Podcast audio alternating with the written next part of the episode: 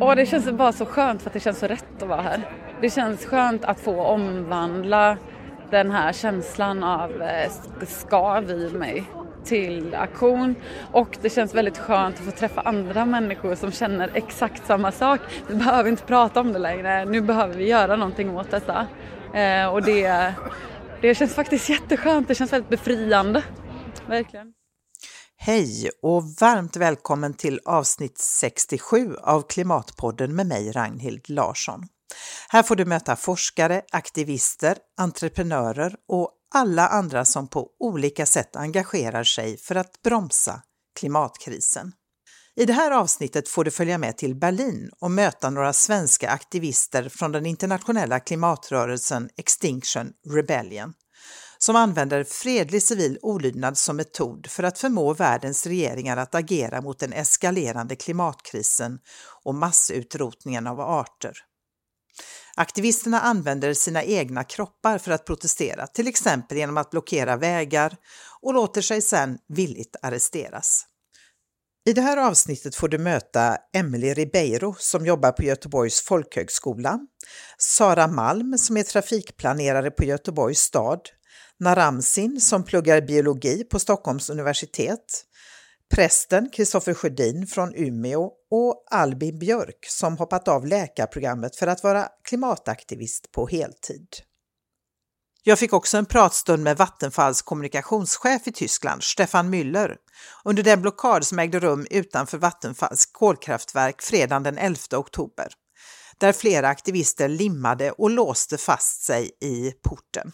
Ja, det var för ett år sedan, närmare bestämt den 31 oktober, som Extinction Rebellion lanserades i London utanför det brittiska parlamentet där man genomförde sin allra första civila olydnadsaktion och där bland andra Greta Thunberg talade. Sedan dess har rörelsen vuxit snabbt och finns idag i alla världsdelar. I april lyckades Extinction Rebellion blockera flera centrala platser i London under hela tio dagar, vilket till slut ledde till att det brittiska parlamentet utlyste klimatnödläge. Rörelsen har tre tydliga krav. Det första är att politikerna och media ska tala klarspråk om klimatkrisen och den ekologiska krisen genom att utlysa klimatnödläge. Det andra kravet är att agera nu. Regeringen måste bromsa förlusten av arter och minska Sveriges klimatutsläpp till netto noll 2025. Och det tredje kravet handlar om att stärka demokratin genom att regeringen inrättar så kallade medborgarråd som de sedan låter sig vägledas av. Och så här fungerar det i korta drag. Ett representativt urval av befolkningen bjuds in för att diskutera klimatkrisen och den ekologiska kollapsen. De rådfrågar i sin tur experter och tar del av allmänhetens åsikter. Sen röstar de fram en lösning som regeringen granskar och implementerar. Och medborgarråd är ingen ny uppfinning utan har använts tidigare till exempel på Irland för att ompröva landets hårda abortlagar. Den 7 oktober, två veckor efter FNs klimattoppmöte i New York, så inledde Extinction Rebellion en ny våg av sitt internationella uppror. Tiotusentals personer i mer än 60 länder blockerade regeringsbyggnader och infrastruktur i huvudstäder som London, Paris, Amsterdam och New York. I Berlin samlades tusentals aktivister från mer än tio länder och slog läger utanför Bundestag, den tyska riksdagen. Från Sverige reste ungefär 300 personer. Och under sju dagar genomfördes sju större blockader och flera mindre på olika centrala platser. Polisens taktik verkar till största delen ha gått ut på att vänta ut aktivisterna och sedan bära bort dem. De flesta aktivisterna behövde inte identifiera sig och har inte heller fått några legala konsekvenser i form av böter till exempel. Om du vill stötta arbetet med att göra Klimatpodden som är helt reklamfri är du välkommen att sätta in en valfri summa på Klimatpoddens eget Swishkonto. 123 396 2974 alltså 123 396 2974. Och ett stort, stort tack till er som valt att stötta podden sen sist. Det är bland annat Pontus Ekman, Carl Nilver, Sara Åström, Navina Isenberg, Therese Persson, Henrik Enlund, Malin Gren och Åsa Lom. Som vanligt är du välkommen att höra av dig med synpunkter och förslag på ämnen och gäster och kom ihåg att dela med dig av podden till kollegor, familj, vänner och bekanta. Det är också ett väldigt bra sätt att stötta Klimatpodden. Men nu ska vi bege oss till Berlin. Upproret i Berlin startade vid fyra tiden på morgonen den 7 oktober när runt tusen aktivister intog och blockerade den stora rondellen Siegessäule, eller Segerkolonnen, som är en av de största trafikknutpunkterna i Berlin. Alla fem vägarna runt monumentet blockerades. Hundratals personer, många från Sverige, var med för att kräva politisk handling mot klimatkrisen och artdöden. Och blockaden pågick ungefär 58 timmar innan polisen till sist bestämde sig för att bära bort aktivisterna. En av dem som var med och blockerade är Emily Ribeiro från Extinction Rebellion i Göteborg. Vi träffade henne under blockadens andra natt där hon lagt sig för att försöka vila mitt i rondellen. Och det som prasslar i bakgrunden är en värmande räddningsfilt som förstås ingår i alla seriösa aktivisters utrustning.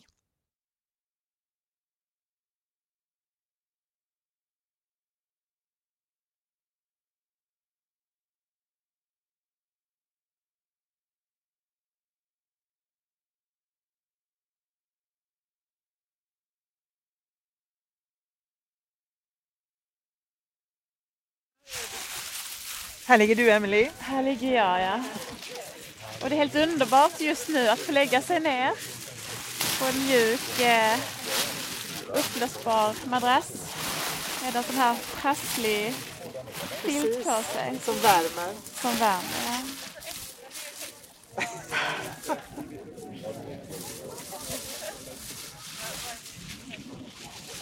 Hade du kunnat tänka dig det för eh, ett år sedan att du skulle ligga här på eh, den här platsen mitt i Berlin. mitt i natten. Alltså för ett år sedan så beslöt jag mig för att bli aktivist fullt ut och trodde att jag skulle hamna i fängelset direkt. Men jag hade inte detta scenariot framför mig kan man säga. Eh, och vägen dit har ju tagit eh, en stund ändå, även om det har gått väldigt fort. Så. Men eh, det är så mycket det här året. Det är så många detaljer. och eh, som jag liksom aldrig hade kunnat föreställa mig. Så nej, på ett sätt inte, men ändå ja, för att jag visste att jag behövde göra detta. Varför behövde du, varför behövde du göra det? Jag känner att eh, jo, jag behöver göra det för att det är det enda jag kan göra för att liksom ha för att kunna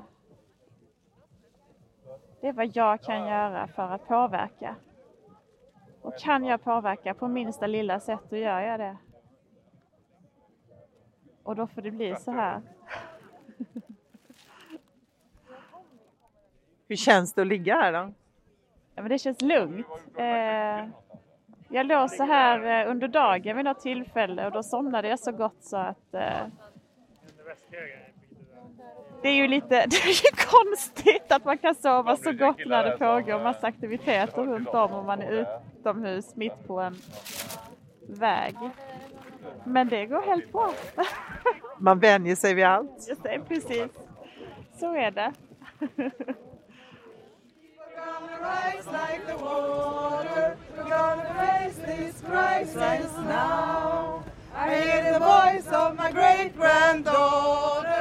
Singing climate justice now. We're gonna rise like the water. We're gonna face this crisis now. I hear the voice of my great granddaughter singing climate justice now. We're gonna rise like the water. Senare i samma vecka så genomförde Extinction Rebellion en större blockad av Mühlendammbrücke alldeles intill Alexanderplats. Ett oändligt antal polispiketer radade upp sig och efter en lång solig dag bar hundratals poliser bort alla aktivister som satt i vägen. Under blockaden träffade jag Sara Malm som är trafikplanerare på Göteborgs stad. Hej! Var, var är det vi befinner oss? Just nu befinner vi oss i Berlin vid Alexanderplatz. Eh, vi eh, blockerar just nu eh, två körfält i en riktning. En gata som leder ner till en bro. Och vad är syftet med det? Syftet är att väcka uppmärksamhet till klimatkrisen och få politiker att handla på den. Ehm, syftet är Ja, alltså på något sätt så behöver det bli väldigt jobbigt att inte agera på klimatkrisen. För som det är nu så är det, eh, sker det inte tillräckligt mycket och det, det behövs eh, någonting som väger upp i den andra vågskålen på något sätt. Att det, är väldigt, det kan som politiker tror jag vara väldigt svårt att, att få genomslag och agera utefter den forskning som finns. Eh, och genom att göra det väldigt eh, kostsamt och svårt att inte agera så kan man liksom tippa lite på den vågskålen eh, och också skapa mer eh, vad ska man säga, awareness, alltså medvetenhet eh, kring hur allvarlig krisen är i den stora populationen i stort, tänker jag. För du tror inte politikerna har fattat det riktigt? Alltså det delvis så tänker jag ju absolut att det finns de som gör det. Eh, Samtidigt som jag tror att det är lätt att vaggas in i någon form av falsk trygghet av status quo. Uh, och sen så ser ju jag det ganska mycket som att politiker har mm, halvmycket makt uh, med tanke på hur i globaliseringen och hur mycket det är egentligen som är på företag och ekonomiska intressen är väldigt, väldigt starka krafter. Och i, i och med det så blir handlingsutrymmet för politiker mindre. Eh, och en systemförändring utmanar den ordningen. Det skulle på något sätt så här kräva mycket, mycket starkare eh, politiskt eh, involverande eh, och politik som sätter ramar för ekonomi eller företag och eh, ja, systemet. Eh, så det är väldigt stora krafter som behöver förändras eh, och då behöver människor underifrån ehm, ge den, våga och ge den tyngden och kraften och liksom tippa vågskålen så att det blir möjligt att förändra. Eh, så tänker jag. Men varför har du valt att åka hit till Berlin då just? Eh, ja, alltså jag kom till en punkt nu när jag känner att jag eh, inte kan låta bli att agera längre. Eh, jag Alltså någonstans är det väl varför åker jag på aktion med Extinction Rebellion och sen att jag åker till Berlin just är ju för att det är mm, Svenska Extinction Rebellion valde ju att joina eh, den berlinska aktionen för att se till att samla så mycket människor till ett färre antal platser eh, och eh, tycker jag är väldigt klokt. Eh, plus att jag tycker det är också väldigt häftigt just att det är den här globala uprising eh, eller eh, eh, global, eh, globala aktioner på, i samma vecka med ambitionen att faktiskt hålla, hålla en över en längre tid. Eh, och för mig så kom det väl bara till en punkt där jag kände att nej nu kan jag inte vänta längre. Eh, nu behöver jag vara, vara modig, nu behöver jag gå över mina trösklar och bara åka hit för att jag, jag, jag, behöver, jag behöver göra det här. Och hur har det varit så här långt då? Du har varit här sedan i, när kom du hit? Eh, jag kom hit i eh, söndags morse eh, och sen så åkte jag direkt till klimatcampet som är utanför eh, Bundeskanslershuset eh, och eh, satte upp mitt tält och bildade vängrupp och sådana saker. Sen, det har varit jätte, jättebra verkligen. Alltså det är lite för lite sömn. Det är väldigt, väldigt kul. Det är jätteskön stämning. Jag eh, älskar min vängrupp. Jag känner mig så trygg. Eh, väldigt, väldigt fint. Eh, och sen så känns det som att jag är med i eh, film. Eh, det känns lite som så här deckarfilmer och sen så kommer det en uppföljare så jag har varit med i fyra filmer hittills känns det som. Härligt. Ja. Eh, en vängrupp, vad är det för något? Eh, man kan börja ett steg längre ner så har man en buddy eh, som man alltid hänger ihop med. Eh, och sen så är man eh, varje eh, par med buddies ska sedan ingå i en vängrupp eh, som är ah, vad kan det vara, tre till eh, sex buddies kanske, något sånt. vi är åtta personer i min vängrupp. Ja.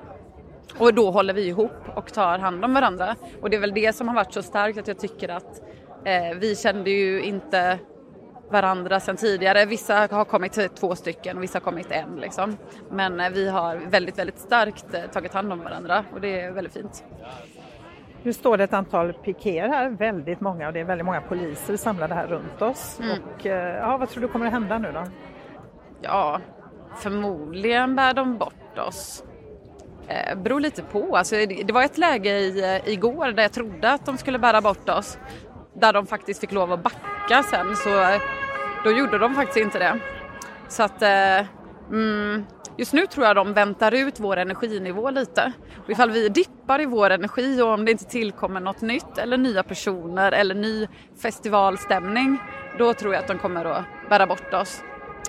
Men det beror också på en sak till, vi är ganska många just nu. Eh, så det beror på hur många som väljer att sitta kvar och kan tänka sig att bli bortburna. Ehm. Hur känner du själv inför det, att bli bortburen? Eh, jag eh, har själv blivit bortburen. Igår tror jag det var. Det var i film två.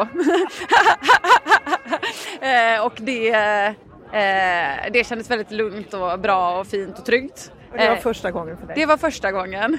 Eh, jag trodde väl kanske inte att jag skulle låta det hända när jag åkte ner. Men eh, på något sätt så känns det liksom... Eh, ja, jag vet inte. Det känns på tryggt sätt och det känns liksom som att man vågar ta eh, modiga steg i en sån här rörelse och på, på den här platsen just här i alla fall.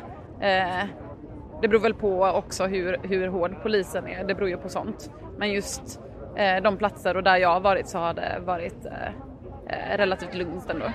Hur gick det till då när du blev bortburen igår? Eh, först så varnar polisen eh, tre gånger eh, och säger att, att den ska lämna platsen, att det inte är lagligt. sen så behöver de gå fram till varje person en och en. så då kom polisen fram till mig, jag bad dem att prata på engelska och sen så sa Eh, så, eh, så sa han att eh, det fanns möjlighet för mig att resa mig upp, gå och ställa mig på en trottoar lite längre bort där, det, där jag fick lov att vara. Och så sa jag bara att jag tänker inte gå själv. Och då bär de bort den. Så de bar bort mig till trottoaren en bit bort. Och då har jag sedan tidigare då fått veta genom rörelsen hur ska jag sitta för att se till att den bortbärningen blir ja, lugn och kontrollerad. Eh, men blev det några, hände någonting sen? De tog dig inte till någon polisstation eller något sånt där eller förhörde dig? Nej, de gjorde inte det. De tog inte namn eller någonting. Så de bar bort alla som satt kvar och det gick ganska snabbt ändå. Eh, så då stod eh, vi kvar på trottoaren och sjöng och visade också solidaritet och stöd till de som var kvar på platsen. Och de sista som var kvar var de som hade låst fast sig på olika sätt. Då. Eh, och då tog, de tar det lite längre tid för polisen att, eh, att ta bort eller så. Men du, civil olydnad, är inte det väldigt extremt? Ja, det, det är en spännande... Alltså det, på ett sätt så är det ju lite extremt.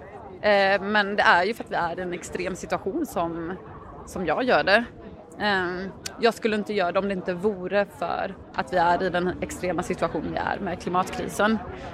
Ehm, sen så står ju ex, alltså Extinction Rebellions ehm, sätt som de förhåller sig till eh, civil olydnad är på ett väldigt tryggt och strukturerat sätt.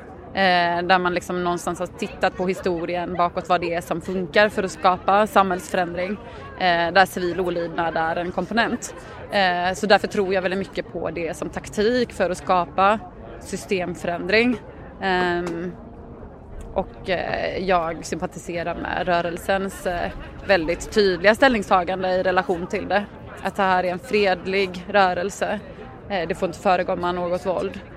Och vi använder oss av civil olydnad för att eh, situationen kräver det. Eh, och det finns olika nivåer av risk som var och en inom rörelsen kan ta. Eh, det är helt frivilligt och man kan gå vara helt laglig, vara civilt olydlig helt, på ett helt lagligt vis och hela vägen upp till ett olagligt vis. men alltid på ett fredligt sätt. Och det finns ju exempel bara bakåt liksom i kvinnorörelse och Gandhi och sådär så att det är ju eh, ja, det, det, är ett, det är ett sätt att skapa förändring på. Vad får dig att känna klimatångest eller klimatilska eller klimatsorg kanske? Alltså, framför, alltså för mig är det ju ännu mer kanske någonstans kopplat till eh, alltså produktion eller konsumtion.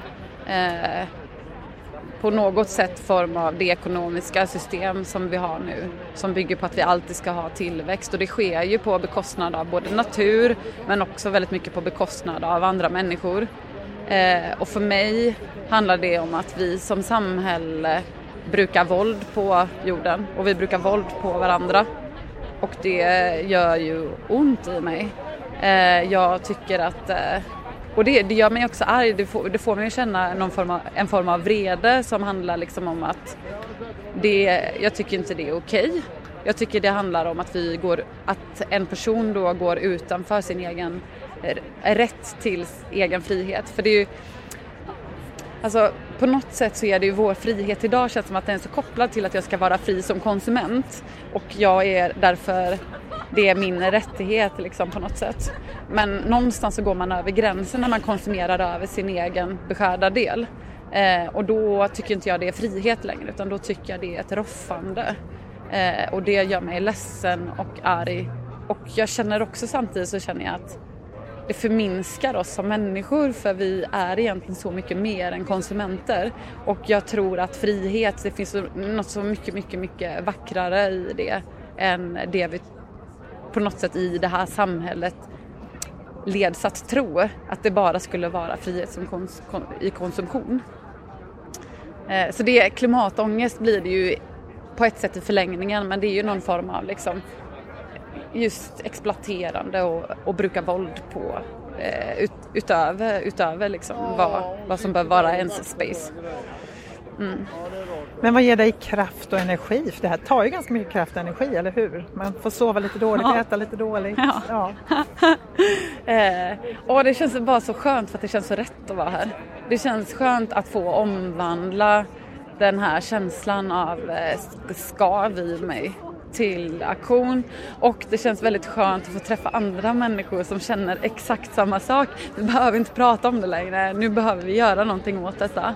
Eh, och det, det känns faktiskt jätteskönt, det känns väldigt befriande. Verkligen. Tell me can you feel it? Getting stronger by the hour. Power! People! Power to the people! People got the power. The people got the power.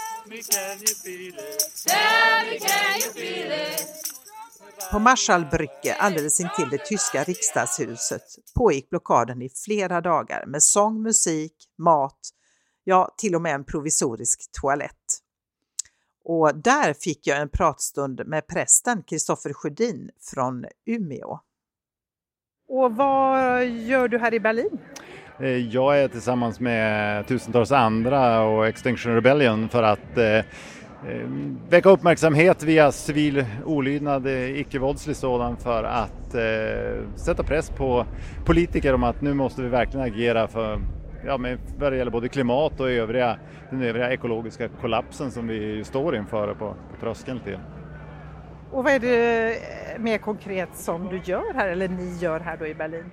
Ja, vi blockerar eh, olika, inte minst eh, broar men också eh, inledningsvis en eh, jättestor rondell som var blockerad i ett par dygn drygt. Eh, ja, och det finns både stora blockader och folk som då swarmar som det heter, att man rör sig eh, ganska fritt i mindre grupper och korta stunder blockerar vägar, ofta vid, vid övergångsställen då, och med, med, information om vad vi gör naturligtvis så att folk ska också förstå att man, det ska, allt fler ska eh, höja rösten för att eh, det här måste, vi måste verkligen agera nu, kan inte vänta. Men vad hjälper det att stå och blockera trafiken till exempel? Eh, ja, jag tänker att det hjälper för att eh, det väcker uppmärksamhet. Det är naturligtvis så att det hjälper inte om det är bara några stycken som gör det, men om det är tusentals eh, personer här i Berlin, det är tusentals på, i många andra städer runt om i världen som det är nu, så det är klart att det, att det sätter press på politiker och vi, det blir kanske det ett sätt är ju det Fridays for Future och det Greta har gjort som helt fantastiskt och jag tänker att det är en del av eh, vuxenvärldens ansvar att, eh, ja, att ställa, sätta press. Och där vi vet också att den civila olydnaden, den icke-våldsliga, har haft betydelse för rättigheter tidigare. Och det här handlar ju om eh, rättigheter för kommande generationer, för människor som bor i fattiga delar av världen som kommer att drabbas hårdare av klimatförändringar, för eh, djur och övrig natur också. Eh, så, att, eh, och det, ja, så det här är ett sätt att agera på, det finns naturligtvis många men eh, den civila olydnaden som icke-våldslig är kraftfull. Och när gick du med i Extinction Rebellion eller anslöt dig? Ja, i månadsskiftet maj-juni då hade vi, vi kommer från Umeå då kom en från eh, outreach-gruppen som eh, liksom, eh, ja, informerade om vad Extinction Rebellion är upp till oss och hade föreläsning och uppstartsmöte och så här. och sen så startade vi en grupp i Umeå och så, ja, och sen dess så finns jag med och vi är nio stycken från Umeå som är här. Fantastiskt ja, det är fantastiskt att få fara tillsammans och också ta med erfarenheter tillbaka sen tänker jag. Då. Och så gör vår, de som är kvar gör en systeraktion på lördag med sån här swarming-aktion då för att eh, ja, kortare stunder stänga ner trafik och eh, kommunicera både med eh, de som står i trafiken naturligtvis men också med politiker lokala som vi har i Umeå. Då. Eh. Jag har förstått att du jobbar som präst. Eh, alltså vad har kyrkan för roll att spela i i den här klimatkampen? Eh, ja, jag hoppas ju att vi eh, har en stor roll, att vi, liksom, också vill ta det ansvaret. Och det, ja, det väl, ser väl varierande ut på olika ställen och så här, olika personer, men för, för mig så är det helt självklart att eh, jag tror på en Gud som ständigt ger liv åt allting som lever, så då tänker jag att då är, då är en del av Guds vilja att hela, hela världen ska må bra. Liksom. Och rättvisa är ju ett centralt tema i, i den bibliska berättelsen. Hur blev du engagerad i klimatfrågan eller klimatkrisen? Ja, det är en jättebra fråga. Det är egentligen en eh, miljöengagemang som har växt, inte, det är liksom inte från tonårsben eller sådär, utan eh, kanske snarare sedan mina egna barn blev tonåringar så blev liksom väcktes överhuvudtaget de här rättvisefrågorna och, eh, och sen har jag, ja, det kanske är 6-7 år sedan som jag riktigt började få upp ögonen för det och, och försökte ordna i den kyrka som jag var. Liksom tematermin om de här frågorna, bjuda in folk och sådär. Så att det är väl ja, ungefär så länge som det har liksom varit riktigt um, ja, liksom på tapeten för mig. Och, uh, också via gruvexploateringar har jag försökt uh, ja, engagera mig en del i liksom, och göra motstånd mot. Har du klimatångest? Uh, nej, jag har faktiskt ingen klimatångest. Ehm, jag kan ha en klimatsorg och naturligtvis en oro men inte den här ångesten som biter sig djupt in och, och nästan förlamar så att säga. Eh, det har jag faktiskt inte, nej. Ehm, jag kan inte riktigt svara på, på vad det beror på men ja, för mig så är det bara att försöka göra saker istället så gott det går liksom, och fokusera på det. Jag vet inte om det var Greta eller vem det var som sa att det, det är inte hopp vi behöver, det är mod vi behöver, det ligger någonting i det och då får man fokus, fokusera på det tänker jag. En del skulle säga att det är extremt att hålla på med civil olydnad. Vad tycker du? Vad säger du till dem? Ja, men det kanske det delvis är att göra. Eh, jag tänker att ibland så måste man eh, det som är extremt med det, så länge den är icke-våldslig och man så att säga moraliskt kan försvara den så, så tänker jag att det extrema, det är väl att delvis i alla fall att göra upp med sin egen bekvämlighet. Nu är ju det här, eh, ska jag ju då säga, jag är ju ingen, har inte jättestor erfarenhet av civil olydnad och så, men jag eh, tycker att icke-våldet tror jag väldigt mycket på. Eh, här är det ganska låg risk, eh, det som vi gör här. Det finns ju de som jobbar betydligt mer hög risk med att bli gripna och hamna i fängelse och så vidare. Men vi, vi har nästan alla rättigheter som vi har idag de, de har delvis kommit tack vare civil olydnad som har varit icke-våldslig. Det, det mest kända så att det brukar vara Martin Luther King och Rosa Parks men det finns ju eh, mängder av andra exempel som har med vår rösträtt och yttrandefrihet och homosexuellas rättigheter och så vidare där det har funnits eh, civil olydnad på ett icke-våldsligt sätt som har, som har förändrat. Det har inte varit det enda men det har varit en bidragande kraft.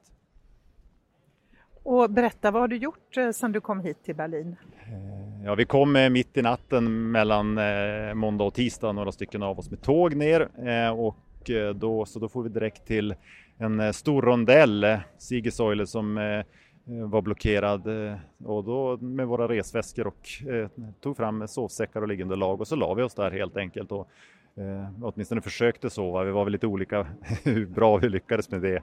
Eh, eh, någon av oss sov nog hela, nästan hela tiden och jag sov då ingenting. Så, eh, och sen så ja, försökte vi vila ut lite grann på morgonen och sen har vi varit med i eh, en del broblockader framför allt som har varit. Eh, och, och nu är det ju i ett läge, det var, det var rätt organiserat från början från tyst håll från olika grupper om vad som skulle göras och så här. Och nu är vi mer inne i ett skede att med mer eh, självorganisering där eh, olika initiativ tas både av blockader av eh, gator och av broar och så men också där folk mer börjar hitta vägar till att jobba med ja, det som jag nämnde som kallas swarming. Att i mindre grupper tillfälligt stänga av trafik och så. Jag tycker också att det har varit väldigt intressant att se hur eh, relationen till polisen har fungerat. Eh, jag tänker att den tyska polisen många gånger är van att möta våld, eh, men här får de möta människor som dansar och sjunger, människor som Ja, det, var, det är man väldigt mån om att inte skall, skalla liksom med såna här, hårda slagord utan mer sjunga sånger och så här för att, in, för att ja, hålla ner adrenalinet både hos oss och hos poliser. Ehm, och det har gjort att poliserna rör sig på området, det finns dialog med dem. Eh, naturligtvis vissa poliser ser man ju att de är irriterade och ehm, faktiskt arga på att tycka att det här är jobbigt men det finns också poliser som går omkring och ler och som ehm, ja sådär. Så att, eh, och det är klart att de, det går inte att möta ett sånt här motstånd med vattenkanoner och tårgas eller sköldar eller så. Så det blir kanske på det sättet mer effektivt tänker jag också och mer möjligt att hålla en blockad eller göra ett motstånd under längre tid. Just därför att det går inte att möta med våld. Möter man med våld så blir det direkt övervåld. Eh, så det tycker jag är intressant, det tar verkligen. Och igår på en av broarna så hade någon skrivit Hagde polis på, på gatan. Eh, ja men det var ju så, det har varit också när, jag kommer inte ihåg exakt vad som hände men poliserna gjorde någon eh, de, ja, de hade ganska inringat oss ganska ordentligt ett tag på en bro men sen så släppte de upp det liksom så här, och då eh, blev det liksom applåder och eh, masskör av Thank you police eh, och lite sådär så att eh, och den polisen förde bort mig från en av broarna sen när han lämnade bort mig, när de bestämde sig för nu ska vi, nu ska vi tömma den här bron. Ehm, så sa han Have a nice day. Det var ju trevligt. Vad tar du med dig härifrån Berlin nu då hem till Umeå? Eh, jag tar hem dels att jag känner mig själv lite mer bekväm med, med civil olydnad och att stå, ja, vara mitt i polis och Ehm, jag bär också med mig att eh, den här eh, vänliga hållningen är ja, det som är en, en av kärnorna i icke-våldet. Samtidigt som man gör, vi gör motstånd. Eh, att det, det, är en kraft i det. Eh, och jag tar också med mig att vi är nio stycken från Umeå som själva kan fortsätta tänka och fundera på hur, vi, hur ska vi göra? Sen läser jag också en kurs nu, folkhögskolekurs i icke-våld eh, på halvfart så att jag tänker att jag, jag eh, har ju det med mig också och nu har jag den här erfarenheten från de här dagarna så får vi jag tänker att det blir mer att tänka och fundera och även prata med de som går den kursen och dela med mina erfarenheter här och hur de tänker runt det. Och så. Lycka till med det då. Ja, men tack ska du ha. Hej!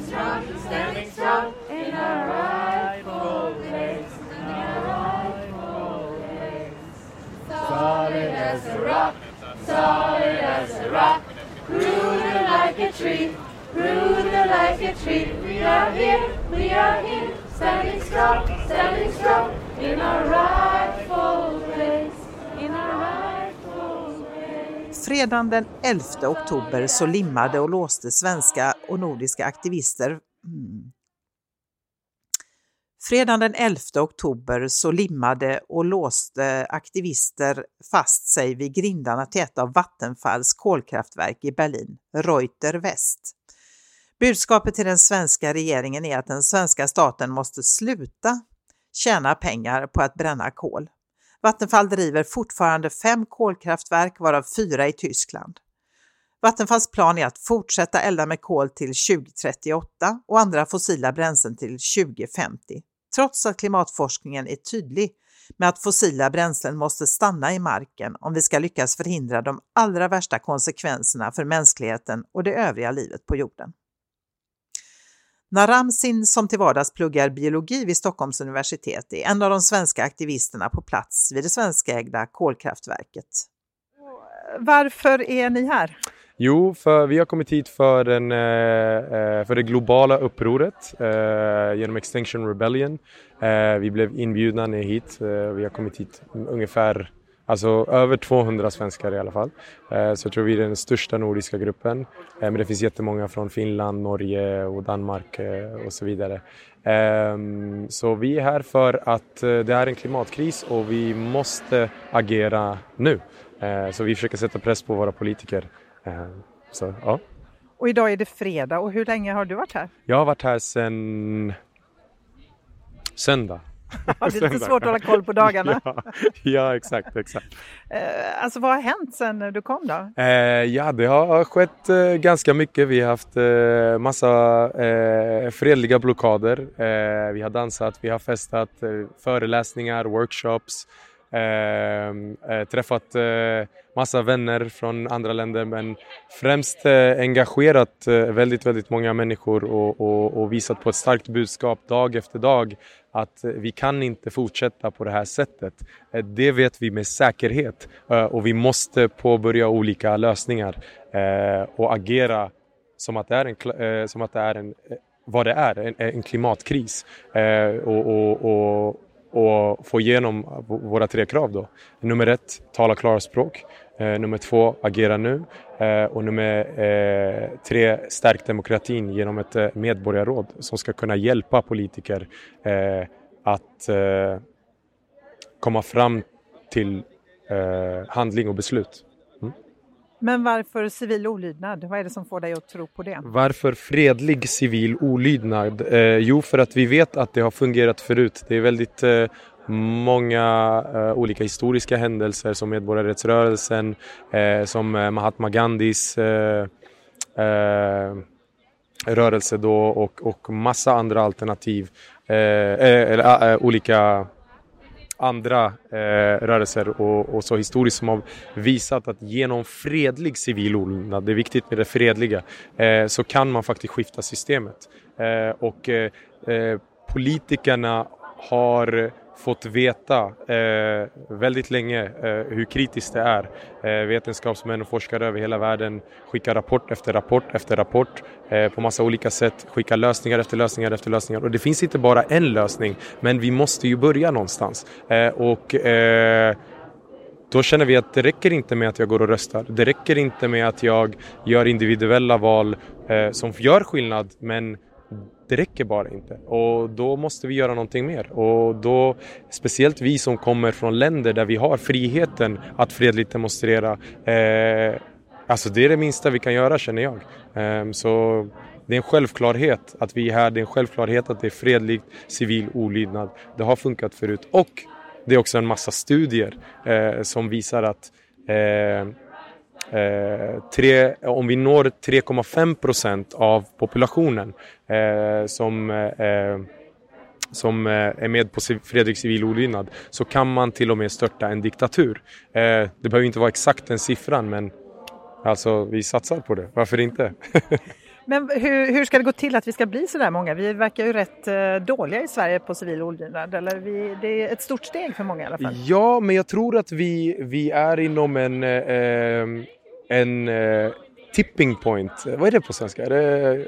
Bryt, brytpunkt ja, kanske? kanske en brytpunkt. Det känns som att det blir mer och mer normalt. Liksom. Att det är lättare att prata om och mer självklart för, för massa människor att, att gå med på strejker, att gå med på aktioner. Eh, för, för fler och fler har börjat förstå, förstå det. Så ja, vi kanske inte är lika bra som, som vissa andra länder men eh, jag, jag, tror att vi, vi är på god väg och, och jag, det kändes verkligen väldigt, väldigt hoppfullt med sista eh, globala klimatstrejken där vi var 60 000 personer i, i, i alla fall Stockholm och massa landet runt. Så att eh, jag har verkligen hopp om att, om att det här kommer att förändras. Eh, Eh, så ja, vi får bara inte glömma bort i Sverige att vi har också haft det väldigt bra på grund av liknande saker tidigare där folk gick ut och protesterade och demonstrerade. Eh, och eh, det är dags att göra det igen. Mm. Vad fick dig att ta steget då och börja med civil olydnad? Um, jo, alltså jag, jag kände väl samma sak, frustration. Um, jag eh, kände att, att jag gör ganska mycket. Eh, som sagt, jag försöker läsa på, jag försöker hålla mig uppdaterad, eh, vara kritisk mot, eh, läsa åt båda hållen, för och emot och, och olika argument och så. Eh, och eh, följa med politiken så mycket som möjligt. Eh, men jag, kände, jag, jag insåg att, att det går för sakta eh, och rapporten har blivit bara värre och värre. Ja, vi trodde vi hade tio år på oss, nu har vi fem år på oss. Eller vi vet inte, det kan hända imorgon. Eh, och eh, jag fick en liksom lite stress och, och, och, och kände mig så hopplös. Eh, över att okej, okay, jag, jag, gör så mycket och lägger så mycket energi på mina individuella val. Som sagt, det gör fortfarande påverkan men det verkar inte vara tillräckligt. Så vad, kan jag, vad, vad mer kan jag göra? Eh, och eh, då började jag titta åt eh, fredlig civil olydnad och eh, såg hur många fina, fantastiska människor, hur pålästa, eh, hur organiserade, Eh, och det känns verkligen, för mig i alla fall, så att det här sättet vi agerar på de här aktionerna och är tillsammans och folk går runt och kollar att alla mår bra och, och, och det är, är gruppkonsensus, alla måste vara okej okay åtminstone med att vi tar ett val. Eh, eh, det känns som att det, här, det är det här samhället jag, jag skulle vilja att vi, vi lever i. Så det, ja, jag, jag, jag, jag, det är inte någon annanstans jag skulle vilja vara just nu. Så att, eh, jag är väldigt glad att jag tog det steget. Sen har jag, jag har haft föräldrar som också har hållit på med eh, fredlig civil olydnad eh, i deras yngre, yngre dagar tidigare. Då. Så det har nog också påverkat ganska mycket. Så de hejar på dig? De hejar på mig, ja, ja det gör de. Eh. Vad tror du kommer hända här nu idag? Nu sitter det en massa människor här framför ingången till Vattenfalls kontor här, eller Vattenfalls anläggning mm. här. Då. Eh, vad jag tror kommer hända är ju eh, det att vi kommer belysa frågan. Vi kommer Eh, vi, vi, vi, visar att eh, vi eh, svenskar, eh, flera av oss, många av oss vet eh, vad som pågår utanför Sverige och vi vill inte ha kol i, i Sverige eller utanför Sverige och att eh, Vattenfall eh, måste sluta upp med deras greenwashing. Eh, och sätta högre krav på sig själva för vi har inte råd att vänta till 2050 och vi har inte råd att byta från eh, fossilt kol till fossil gas. Eh, det är inte lösningen eh, och det har de flesta förstått och vi hoppas att vi kan hjälpa Vattenfall förstå det också. Så ni är här för att stötta dem i deras beslut att ställa om då? Eh, ja, alltså, eh, vi, vi, vi vill ju att de ska, de, ska, de ska göra rätt och det är att fasa ut eh Alltså få, få, sluta vara beroende av fossilindustri för vi har inte råd med det. Så vi måste hitta andra lösningar. Eh, och eh, då vill vi sätta press på dem att, eh, att skynda på sig, eh, tala klarspråk de också då. Eh, och att regeringen ska sätta press eh, på det här statligt ägda företaget. Jag kan tänka mig att för många så framstår det som att delta i en sån här aktion, det verkar lite läskigt och skrämmande. Men hur skulle du beskriva stämningen här just nu? Ja, det är så, alltså, så lugnt. Eh, du hör nästan i bakgrunden, det är väldigt tyst. Folk sitter i sina grupper och pratar med varandra. Vi sjunger lite då och då. Alltså, det är så trevligt. Vi har Eh, eh några barn med oss. Eh, jag vet att jag såg ett idag i alla fall, en familj. och på andra större blockader så det, brukar det vara flera barn och sådär. Så det är väldigt fredligt och det hör man ofta från polisen också. Att när de pratar med media och sånt att ja, de, de är här, de är fredliga så vi känner att ofta då låter de oss vara kvar också. Så att, eh, det är jätte, jättehärlig stämning eh, och skönt väder, det regnar inte så att ja, vi är förberedda för det också. Det är ni tacksamma för. Ja, det är vi, det är vi också. Men Eh. vad skulle jag säga, har, eh, det finns också olika nivåer man kan delta i en sån här aktion? Definitivt, ja, ja. Det finns olika eh, nivåer. Eh, vi kollar ju med allihopa att de är bekväma. Eh, En eh, drönare ja, här en ifall någon undrar vad det är som låter. Ja. eh, vi, vi, alla ska då kolla med varandra och se att alla, vad, vi, vad de är bekväma med. Med poliskontakt och så vidare efter att de har fått veta de potentiella legala konsekvenserna och så vidare. Så att eh, man får då vara med i en, försöka vara med i en vängrupp då, eh, som vi kallar det, eh, där man eh, eh, försöker hitta några som, som tänker lika som en. Ja, till exempel, ja, jag har buss imorgon så att jag vet att jag, jag behöver hinna med den bussen och då kanske jag ska sitta på en plats eller vara i en situation eller, eller förklara för folk att jag kommer inte missa den bussen så jag kommer inte göra något som riskerar får mig att riskera att missa den bussen. Eh, Så det är väldigt öppet och, och, och alla känner sig bekväma och sen vet folk också att de kan ändra sig åt det ena eller det andra hållet Eh, och det gör folk ibland. Eh, Genom gruppkonsensus oftast, att vi pratar med varandra. Så. Och nu är det några som har eh, limmat fast sig, låst fast sig också i grinden här. Ja. Vad, vad innebär det för legala risker då? Eh, alltså det, det, det beror på, det är lite svårt, svårt att, att säga. Jag är, inte, jag är inte själv expert på det men uh, uh, uh, vi, vi gör ju mycket, uh, alltså Extinction Rebellion gör ju väldigt mycket ar- förarbete med, med legala, legala konsekvenser. Vi har ett legalt team och så vidare som hjälper oss. Så att, eh, det, det, eh, som till exempel idag så verkar det inte som att polisen är eh, som måna om att ta bort oss, ta bort oss härifrån hittills. Eh, så att eh, eh, jag vet inte ens om de riktigt har sett exakt hur många som är det och, och på vilka sätt som. Men det blir ju, man kan få möjligtvis en högre böter om, om man får en böter eh, av, av, av vad jag förstått. Så det är nog det som är den största risken om, av vad jag har förstått. Eh, sen är inte jag legal expert. Men eh, ja, det, det är ju det att man kan då bli Eh, om man inte tar bort låsningen själv så eh, blir det jobbigare för polisen och då kan det vara så att man kanske får eh, Då blir det mer aktivt motstånd. Ja, det blir lite mer aktiv motstånd och då kan det vara så att det fördröjer processen lite. Eh, men enligt, eh, enligt de, eh, vårt legal team, eh, legala team så har de sagt att det är eh, inte så stor risk för det, speciellt om man inte sitter väldigt, väldigt länge. Men hittills har det i princip ingen eh, så att säga blivit eh, gripen här vad jag förstår i Berlin under den här veckan. Ja, jag har hört, eh, hört, hört eh, samma sak. Det har varit lite annorlunda i, i, an, i andra städer, andra länder. Eh, Men, I eh, London var det över tusen Det var pers, så? tror jag. Ja, ja okej. Ja, och jag hörde att det var ja, eh, i Spanien och Amsterdam. Eller ja, jag vet inte exakt vart i Spanien, men Madrid var det väl. Ja. Och sen i Amsterdam också. Men jag, är, jag har inte fått hunnit så här, titta så mycket på, på nyheterna och sånt där. Vilket också, det är ju viktigt att vi får eh, den här positiva informationen om hur det går för allihopa och, och, och så vidare. Men eh, ja, det har inte varit så mycket arresteringar så att jag vet inte hur... Jag antar väl att det är bra på något sätt. Eh, Eh, och så, sen har vi ju vårt camp framför eh, tyska riksdagen så det kanske är så att de... Vi hade poliser som hade på sig gröna armband eh, och av ryktet eh, gick att eh, det var poliser som ville visa att vi är, vi är med er och tycker att det här är viktigt. Eh, och eh, många av oss har haft väldigt, väldigt positiv poliskontakt. Eh, jag tappade bort min mössa och det kom en polis och hämtade den åt mig och, och så här, kollade att jag var okej medan de bar bort oss.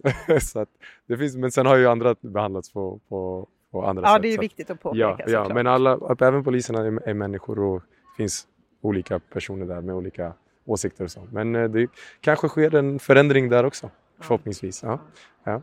Och det är ju en ganska medveten strategi, eller hur, hos Extinction Rebellion att vara väldigt öppna gentemot polisen med vad vi gör och så. Definitivt, ja. ja eh, vi, eh, eh vi har fått veta att eh, Extra Berlin har, har eh, alltså det, det finns ett, ett aktionskonsensus och där är aktionskonsensus eh, så eh, alla, alla ska läsa igenom det och, och eh, håller man med om det och accepterar det, det konsensuset så, så är man med och gör man inte det så ska man egentligen kanske inte delta just på de här aktionerna. Och, eh, och där står det att vi ska, vi ska vara öppna med eh, vilka vi är och Extinction Rebellion generellt jobbar så att man ska vara öppen med det man är och stå för det man gör.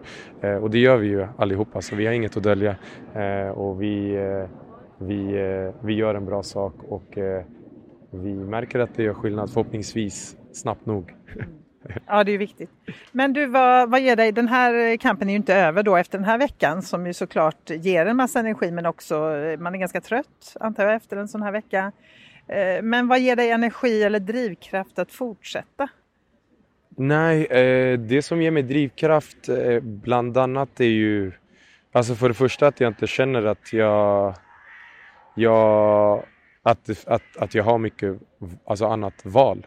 Jag, vi måste eh, alltså skifta systemet, vi måste börja agera och eh, eh det här är ett av de mest effektiva sätten man, man, kan göra, kanske det mest effektiva sättet som individuell person.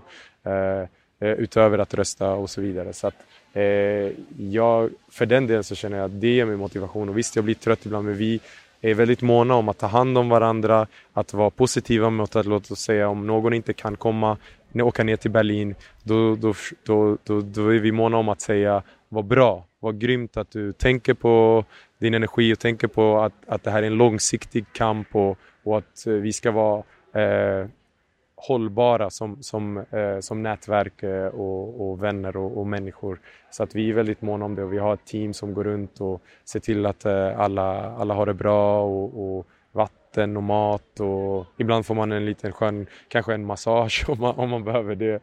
Eh, så att eh, eh, det, det får en att kunna fortsätta lite mer men eh, även eh, när man ser hur det växer. Att hur många fler som kommer, hur många som det här är min första gång, det här är första gången, det här är första gången. Då, det ger mig mer motivation till nästa gång. Eh, så att det, det, stagnerar inte, det växer och växer och växer. Och blir alltså det, det är otroligt. Så det ger mig sån energi och optimism och det är så kul också. Va? Är, är det verkligen så här? Kan man ha så här kul för en sån här viktig sak? Eh, det, ja, det är så här, liksom, det är självklart. En av dem som har limmat fast sig i grinden till kolkraftverket är Albin Björk. Och han har numera och han har hoppat av sina läkarstudier för att vara klimataktivist på heltid. Och vad gör du här? Eh, jag, just nu så sitter jag fastlimmad utanför Vattenfall fast eh, anläggning här i Berlin. Och varför gör du det? Eh, för att eh, Vattenfall har inte en tillräckligt stark policy just nu, tycker jag, jämt emot att bli klimatneutrala. De planerar att vara klimatneutrala till 2050 medan vi i XR vill att eh, vi ska bli klimatneutrala till 2025. Och vi har inte tid att ta så lång tid på oss i den krisen vi befinner oss i just nu. Så vi är här för att skapa påtryckningar att det inte är okej okay att bara bli klimatneutrala i Sverige utan man måste även bli det på en global nivå också. Men det här med att, eh, hur går det till? Du har alltså lim, vad är det för lim du har? Det är superlim. Mm. Och hur, eh, hur får man bort det? Eller kommer du få sitta här nu för resten av ditt liv? Det går att komma bort. Vi har aceton med oss. Så skulle vi vid något tillfälle känna att vi behöver komma bort så är det bara att säga till så kan vi komma väck härifrån. Har du gjort det här förut, limmat fast dig? Nej, det här är första gången. Och vad fick dig att ta det steget? Eh, Dels en frustration över klimatfrågan. Att det inte görs tillräckligt mycket. Och eh, så det kändes som ett naturligt steg för mig på många sätt. Att jag kan bara minska min egen klimatpåverkan så mycket. Men vi måste skapa påtryckningar på makthavare och företag att genomföra en starkare klimatpolitik helt enkelt. Hur länge tror du att du eh, tänker sitta här eller får du sitta här? Ja, alltså vi trodde att vi skulle bli ganska ivägschasade väldigt snabbt. Eh, nu verkar det som att det är lite avvaktande här. Vi håller ju på och blockerar några lastbilar som försöker komma in på området. Eh, men vi är beredda att sitta här ett bra tag. Och ni har eh, kompisar här som ger er mat och sådär? Ja, precis. Vi, folk förser oss med proviant, både mat och dricka, så det, vi har det ändå ganska bra. Mm. Hur är stämningen skulle du säga? Jag skulle säga att stämningen är väldigt lugn och avkopplad just nu. Men eh, nej, det är en väldigt fredlig miljö och folk är väldigt eh, öppna och varma och härliga. Så det är en bra miljö att vistas i faktiskt. Hur kom det sig att du eh, gick med Extinction Rebellion då? Det var just att jag fick höra talas om rörelsen i somras eh, och har tidigare aldrig varit engagerad i varken klimatfrågan eller politik. Men just den stora frustrationen över att för lite görs på området i samband med det stora behovet för förändring gjorde att jag kände att det var det naturliga valet att tillta. Jag Känner man mig sedan tidigare så skulle inte jag suttit här för ett bra tag sedan. Men det funkar inte längre med parlamentariska vägar så vi måste ta till andra knep för att skapa påtryckningar. Och vi behöver mobilisera mer människor för att skapa de här påtryckningarna. För annars kommer inte den förändringen vi behöver att ske. Vad är det tror du som gör att vissa då blir aktivister, klimataktivister och ägnar sig åt civil olydnad och andra inte? Jag tror att det handlar om dels kunskapen om hur allvarlig klimatfrågan är men även ett stort engagemang och en stor medkänsla för andra människor som drabbas i första hand är det inte vi kanske som orsakar de här utsläppen som drabbas av de värsta effekterna utan det kanske är andra människor som har det sämre ställt. Eh, så det är en väldigt orättvis fråga också. Eh, så det är nog ett medmänskligt engagemang för många att man är här och försöker skapa de påtryckningar för att skapa bättre förutsättningar för en bättre värld helt enkelt. Och vad gör du annars när du inte sitter fastlimmad utanför Vattenfalls kontor? Eh, tidigare så pluggade jag till läkare. Eh, men eh, har tagit uppehåll för att kunna engagera mig, engagera mig mer i frågan. Och eh, är även ute och reser runt om i världen. Så planen är att resa runt och klimataktivista runt om i världen. Fram. Så du tänker göra detta på heltid nu alltså? Ja, det är vad jag gör för tillfället. Mm. Efter någon timma dök Vattenfalls kommunikationschef Stefan Müller upp vid blockaden. Han ville ha en dialog med aktivisterna och menade att Extinction Rebellion och Vattenfall egentligen har samma mål. We are standing here in front this blockade from the main entrance here. So what do you think about it? What do I personally think, uh, or what I think as a, as a representative of yeah, Vattenfall? But um, uh, no, no, it's not different. I think it's uh, really the same. Um, I think uh, we have in a lot of areas uh, a consensus and joint interests. Uh, so uh, I, have spoken about um, the, the, uh, clear target and goal of Vattenfall to to uh, enable a fossil-free living within one generation. Um, and I think um, this is more or less also the interest of uh, some of the activists. Of course, you can have always a discussion um, if our plans are ambitious enough or uh, our coal exit here in Berlin, for example, where we made an agreement with uh, the Green uh, environmental senator and uh, a lot of uh, citizens uh, in this city, including representatives of the NGOs, we, we, made a decision that we will have a coal exit here in Berlin latest 2030, maybe even earlier. Because we don't have much time, do we? Absolutely, we, we, we have an issue, and there are no doubts, and uh, there there's a huge consensus uh, in the world, uh, in the uh, scientific uh, arena, but also uh, I think the major parts of, of the society that we have a real issue uh, talking about the 1.5 degree and the 2 uh, degrees.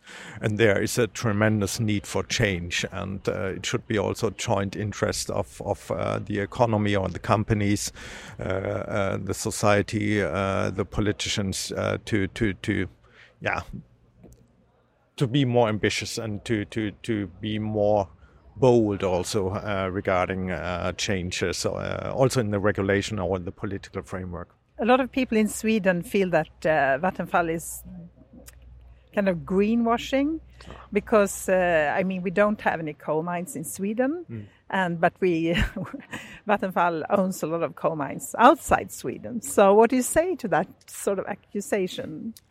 I think it's. Um, it's not, not so easy black and white. Indeed, uh, Vattenfall has a history, and Vattenfall uh, has owned a lot of uh, lignite brown coal uh, here in, in Germany, but also some years ago in, in, in, in Poland. Uh, this is sold now. You could have a discussion. Uh, a sale uh, alone doesn't help the climate. This is true. The plants are still producing CO2, but on the other side, um, and, and, and, this is also a consensus in the scientific uh, world that every divestment in fossil fuels and in fossil assets uh, is increasing the dynamic and the speed to get totally out of, of, of fossil. And, and we sold it for a negative price, which means we gave even a lot of money to enable the new owner uh, to recultivate the open cast mines in the Lusatian region, for example. So you feel that you have the power to really change things from within? Yeah, yeah absolutely. We, we, we have the power, we have the possibilities uh, to make a difference, um, and and um, we have this this it's not just a slogan fossil slogan fossil free living within one generation. It's really in the meanwhile Vattenfall has changed tremendous in the last 10 years i can tell you. It's it's a kind of uh, dna and it's not just every investment decision is is is uh, made under this uh, headline but one generation is quite a long time. I mean, we don't have that time. yeah, this is a valid question. Um, and of course, we, we, we, we, are really working hard, and not just me, also more than uh, um, 19,000 other colleagues every day to, to, to maybe uh, achieve it even earlier. Uh, and every day counts, of course. Um, but it's a complex uh, issue. You have to think also about security of supply, for example. Uh, so this was a learning also here in Berlin, for example. Um, and and and I just want to quote the Green Senator Regine Günther. She said, "Okay."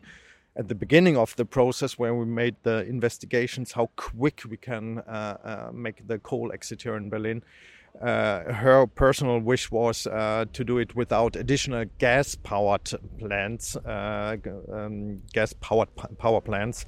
Uh, and, and, and during this process, we have learned also with the participation of NGOs, for example, Greenpeace, uh, BUND, uh, that we need one additional gas power plant here in Berlin, but which will be hydrogen ready.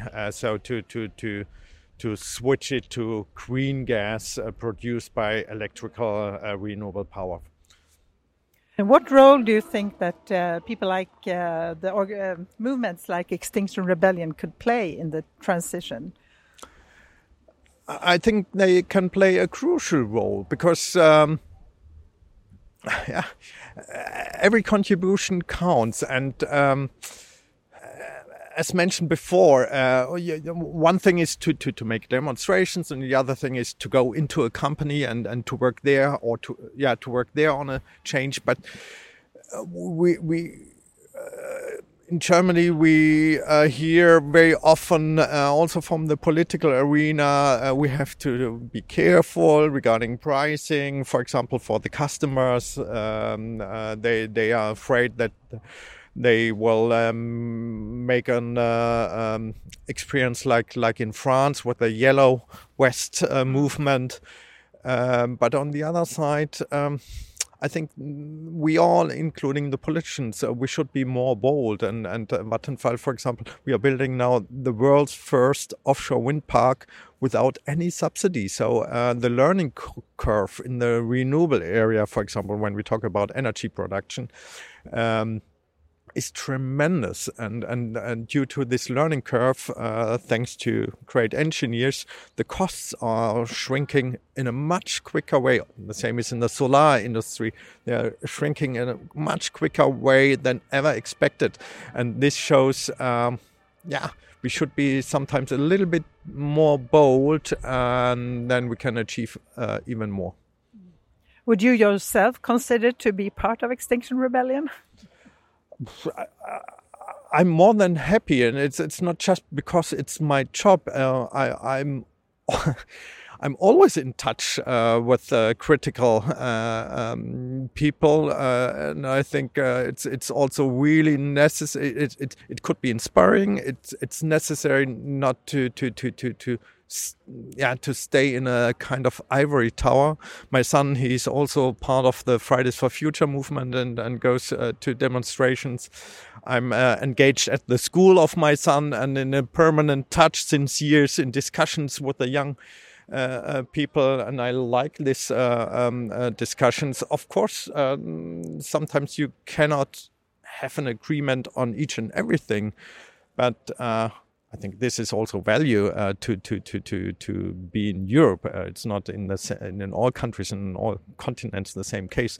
To have this democratic system and to have this uh, engagement and these debates and, and, and uh, that different opinions are allowed. And uh, we should be sometimes also more proud about that and conscious about that and and and to use that uh, to to create something new or quicker or faster through through a debate and talking with each other instead of uh, about each other. We are unstoppable. Another world is possible. We are unstoppable. Another world is possible. Extinction! Rebellion! Extinction! Rebellion! Extinction! Rebellion! Rebellion! För tre år sedan sålde Vattenfall sin brunkolsverksamhet till ett eh, tjeckiskt bolag. Någon vecka efter aktionerna i Berlin så avslöjar TV4 att samma bolag anklagats för penningtvätt, skattefusk och korruption. Uppgifter som regeringen kände till redan 2016.